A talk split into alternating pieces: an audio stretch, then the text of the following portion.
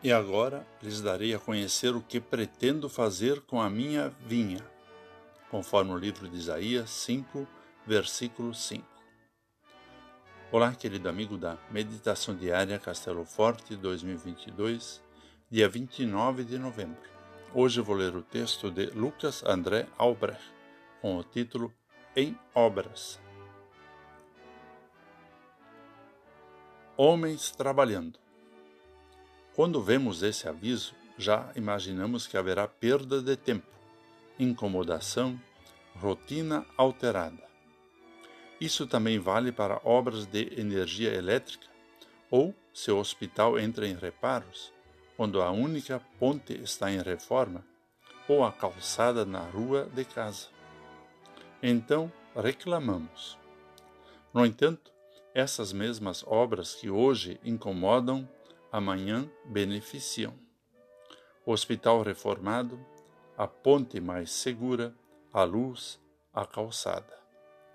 Depois de prontas as obras, o transtorno é esquecido e a melhoria é apreciada. Isaías anuncia Deus trabalhando. E esse trabalho é anunciado com lei, julgamento, punição sobre o pecado. E assim como o povo de Israel costumava fazer, nem sempre nos damos conta do benefício contínuo dessa ação. Sentimos apenas o incômodo do momento, talvez achando que não precisamos de tanta severidade assim. Reclamamos. Mesmo assim, Deus não deixa de agir. Entra em obras em nossa vida constantemente pois não cansa de trabalhar pelo nosso bem.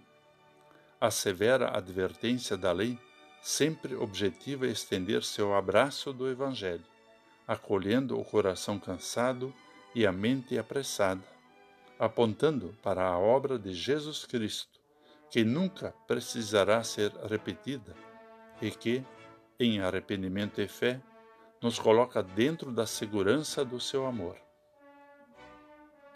Quando a reclamação quiser cegar nossa compreensão, sempre é bom lembrar do seu aviso. Estamos trabalhando para o seu bem. Isso torna nossa vida não apenas melhor, torna eterna. Vamos falar com Deus. Querido Jesus, obrigado por tua lei e teu evangelho em constante ação em nossa vida. Amém. Aqui foi Vigan Decker Jr. com a mensagem do dia.